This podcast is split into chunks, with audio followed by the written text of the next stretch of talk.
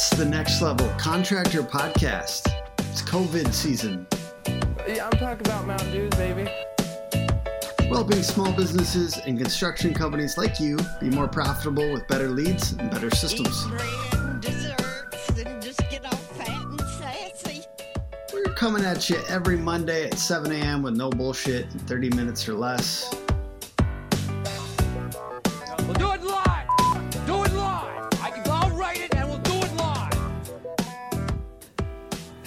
How's it going? It's Tim Brown, and I'm here with Tommy Stanek of A Team Construction. How's it going, Tommy?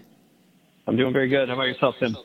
I'm doing well, man. Uh, it's a uh, it's a weird time. I think you have to start all conversations with "It's a weird time," um, and like you were saying before we we started recording here, it's a it's you know it's a challenge, and, and if you can't learn to love a challenge, then it's going to be a hard time for some people right now.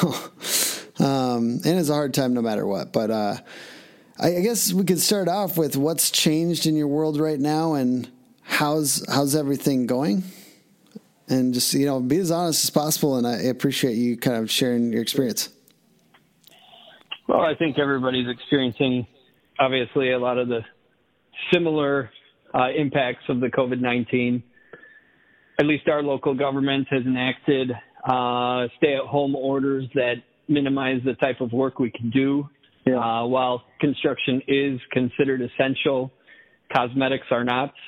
yeah Uh, so in our industry, we have a mixed bag between, you know, siding is actually considered cosmetic. So therefore, uh, some of those projects have to be put on hold or delayed. So Roofing- madison this is madison madison wisconsin for everybody out there. And then um, just for context we're on may 20th when we're recording this. So kind of you know the the time and place here so that people uh, kind of know what context 'Cause i think in minnesota we're able to do siding so.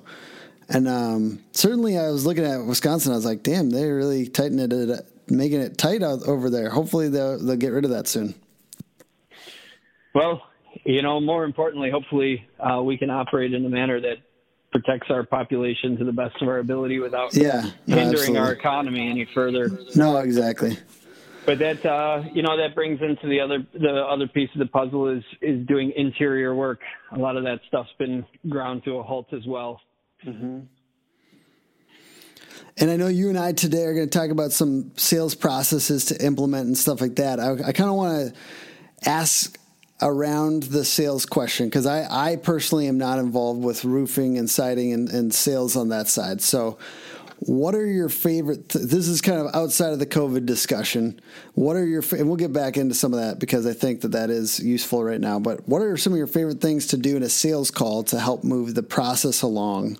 and get trust. I'm assuming you guys have a lot of inbound inbound calls and you have to like kind of talk through people with people that haven't met you in person and stuff like that.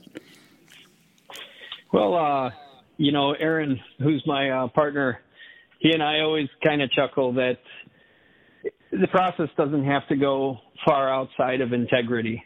Um, integrity closes the deals for you, and it is profitable if you mean what you say and do what you mean. Yeah. The, a lot of the business is going to be coming to you, and that's primarily our focus is to make sure that when we make a promise to a customer that we follow through. If we make a mistake, that's not at the customer's expense, and as we uh, make sure that we follow through with the things that we're promising, we get better, we get more efficient, and it's a win-win for all parties involved. The bottom line grows, the customer experience results in referrals, repeat business, and uh, you know, as far as what do we try to do, people do business with those that they know, like, and trust. We focus on making sure that our customers, the relationship grows beyond just a, a business transaction. 1st and foremost, that we care about. Uh, we care more about their success than we do about the sale, and the byproduct ends up turning into sales, uh, not only in the immediate future, but also, like we had just discussed, through repeat business over time. That's good. Yeah, I, I uh, just recently finished a book called uh, "Let's Get Real" or "Let's Not Play," uh, and uh, it's a sales book, but it's basically like talking about how. In, in our case, it's even more so, but it's the same. I'm sure in roofing is like if you accidentally sell something where there's not all the the details aren't clear, there's something that's unclear about the details or there's like let's say i have worked on teams where there's been somebody there's like a dishonesty or something and i was supposed to like implement on it at a different uh, company that i worked for then they don't tend to be that profitable of projects anyways because they, those are the worst customers when there's they're unclear about what you were trying to sell. So like trying to be as honest as possible is really helpful because if they have clear expectations and there's not a difference between the expectation and what was delivered you're much more likely to have a clean exit on that project. You know what i mean? So i definitely relate to that that and you can probably also increase the price on it. You Yeah. know, uh, I tell our guys all the time to put more detail than is necessary, uh, down to driving out to the site, setting up, protecting the site.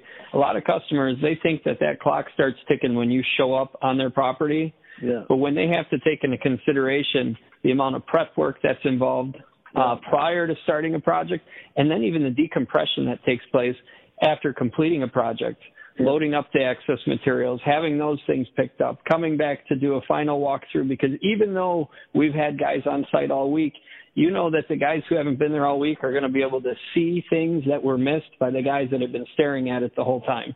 it's good You know, so we want to Like that. document that.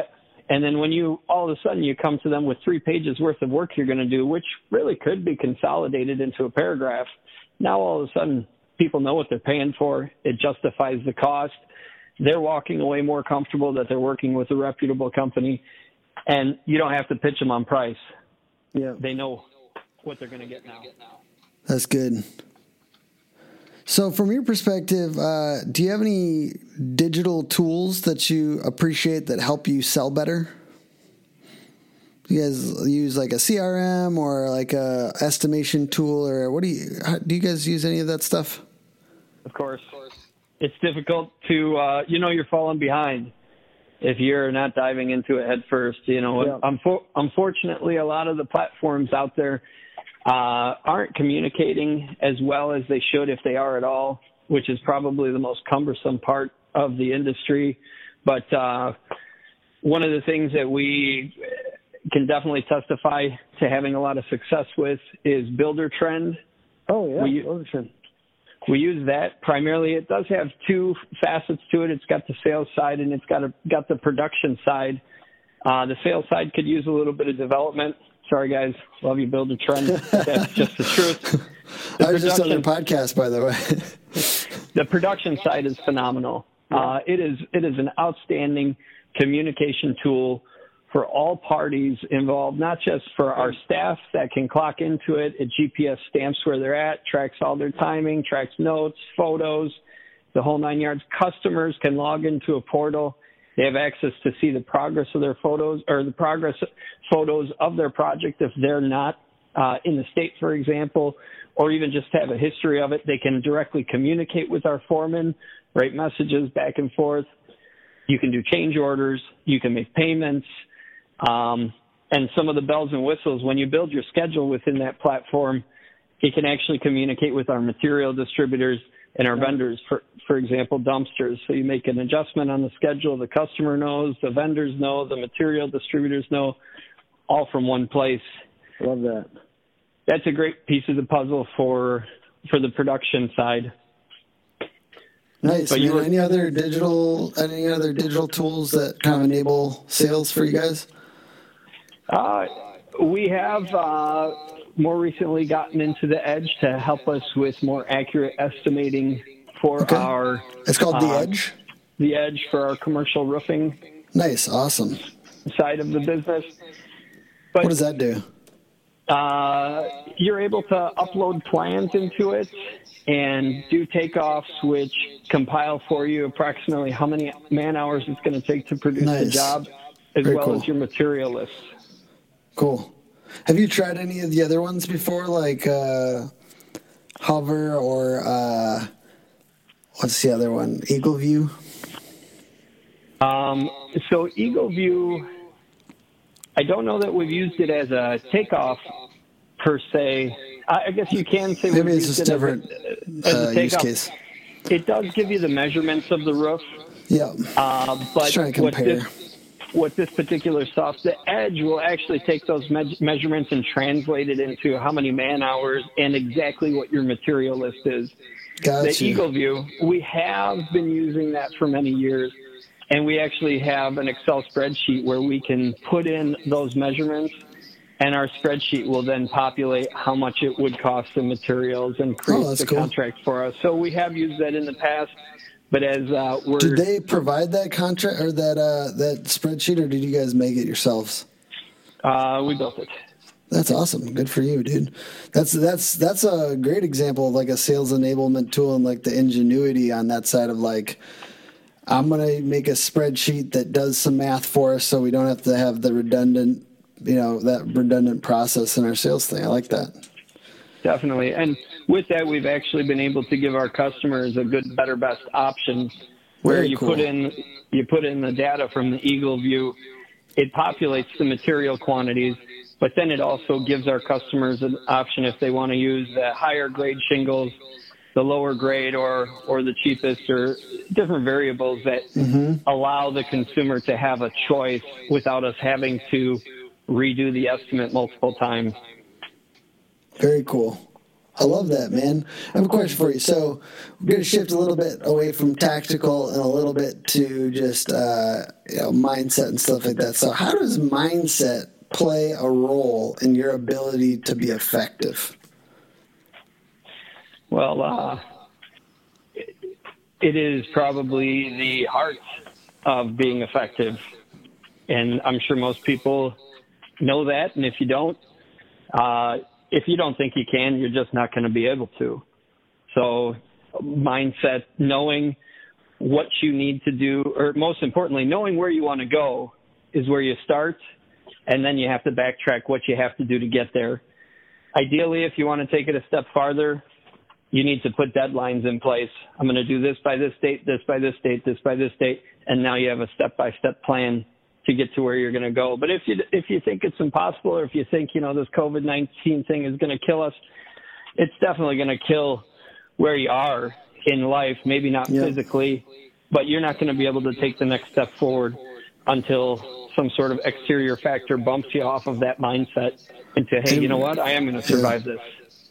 It really does kind of expose a lot of us uh, in our insecurities, but also like the people I've seen people really rise above with the way they're thinking about stuff, and certainly in some industries, right? Like they're they're gonna get curb stomped no matter what. Like there's no mindset thing that's gonna fix your restaurant getting just your ass handed to you, but we're not talking to restaurant owners. Like for people that are doing this, like there is a certain amount of um, there there is people are improving their processes, and there are things improving in certain ways that will hopefully carry past this time and actually there will be improvements that a lot of people have made in their companies that do carry them into the next regrowth period and this this uh, I think there will be a little bit of a golden age. I, I went out for ice cream the other day. Okay, this is just a weird anecdote, but I'm just gonna say it. I went out for ice cream with my wife,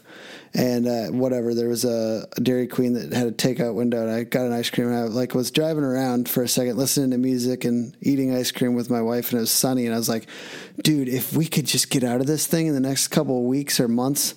I, I don't want to rush it or anything. I swear to God, I don't want us to have like a terrible, but like people are going to have some real relief and there's going to be some good things happening because, uh, because there's certainly, it felt so good to be out and listening to music and just like eating ice cream. And I just remember thinking like, man, summer could be good. Summer could be good this year because, uh, we all just got a little bit like especially in the north when it was like cold and we were all inside for two months you know what i mean? Like it's you can imagine how good it would feel to to get back in, into it. And I, I don't want to put us at risk or like encourage risky behavior but i'm if if the if the um, the curve flattens, this could be a really good time from my perspective as far as like um, people's mindsets, the freedom, the uh, yeah, I don't know, kind of random. Tim, you're gonna have to forgive me, and I and and I, you know, I by no means uh, claim to be any type of an authority on Yeah. virtually any matter, to be honest with you. But uh, If you disagree with me, by the way, I am totally cool with it. So don't feel bad if you ever. I actually like it. I actually, I really do. Well, I like a lot of what you said, and you know, uh, you're right that the restaurant industry is going to suffer uh, major league. But I want to go back to that mindset. Having your ass handed back to you was, or was essentially what you said. That is a reality that not only that industry is facing, but a lot of industries are facing, and it is not a time to feel like a victim. It is a time to evaluate what do we have to do to restructure based on the changes that are taking place around us so that, you know what, we may not be making the margins we were used to, and it is going to require some effort to change the processes and procedures that have allowed us to be successful to this point.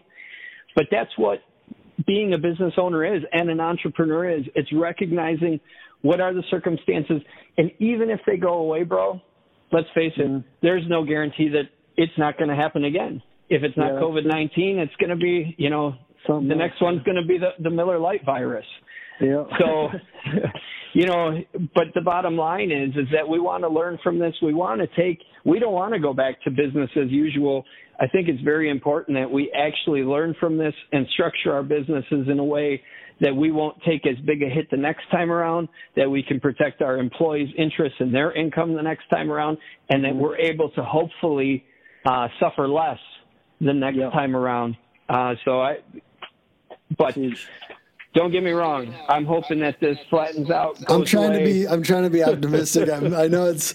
I basically like. I know. I sometimes I'm like the boy whistling in the dark who's just like trying to make himself not scared. You know. So sometimes I feel that with this because I, I like. I'll be real, man. My family has an events business, so my dad and my brother do. So like, I just constantly think about them. My dad's been working uh, 20 years for you know 80 hours a week and, and on this business and just to have it getting uh, yeah so i'm that's part of me just really hoping we have like this family text thread that's like all right let's oh, you know like all the the stuff that's like talking about what's going on in our state and stuff like that.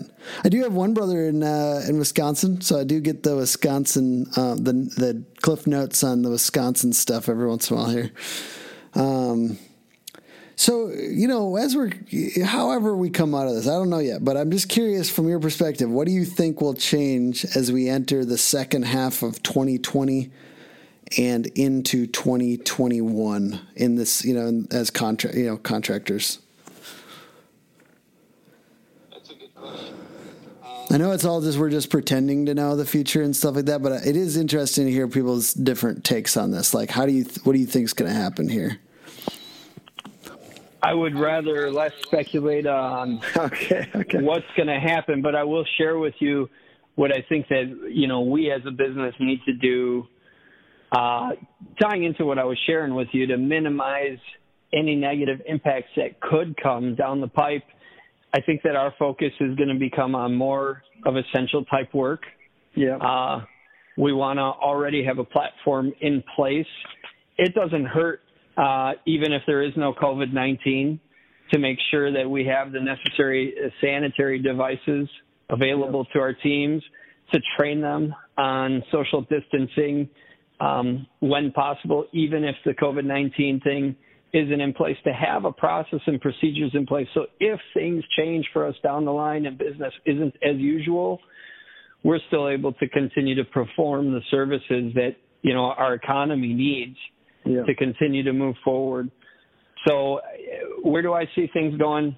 You already shared things could flatline. They don't have to. But what we want to do is whether they flatline or continue to move in, in the opposite of the direction we'd all hope, we want to prepare our business to be able to forge ahead you know, so that so that uh, we continue to generate the revenue we need to sustain uh, for our employees' families, Yep. So, and for our for ourselves. Agreed, man. How do you keep your people and your team motivated when there's setbacks like this?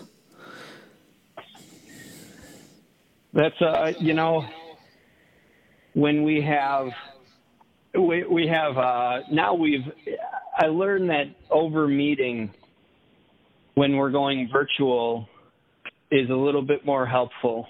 We spend a lot more time in our meetings discussing things that don't directly correlate with work, but that do focus on encouraging uh, them, encouraging ourselves, encouraging others. Uh, tips that we can do outside of business. You know, uh, I, I saw somebody post at one point, I got to change from my daytime pajamas to my evening pajamas. Yeah.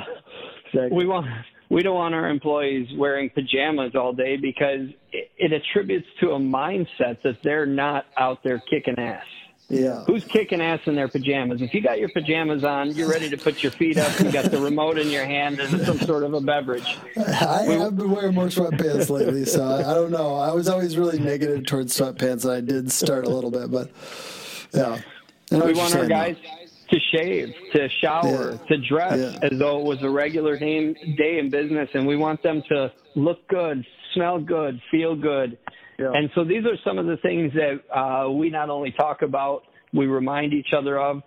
Something as simple as making sure they're making their beds, because if they're working from home, uh, if you are in a sloppy home where you don't traditionally have to make your bed because you're out the door, you're gone all day making sales, developing relationship, closing deals, you come back, you climb right into the bed. But when you're working out of that, when you're working out of your bedroom or out of your home and you see things out of place, that attributes to your mindset. Now all of a sudden things in your mind are out of place. Yeah. You don't feel like the successful guy that you are. Yeah. Uh, so it's really important, and that was one of the, the big pushes we made in the initial week of transitioning to home is getting everybody situated, setting the stage and the environment so that they can have a healthy and successful mindset during the months ahead, which we didn't know was going to be months ahead.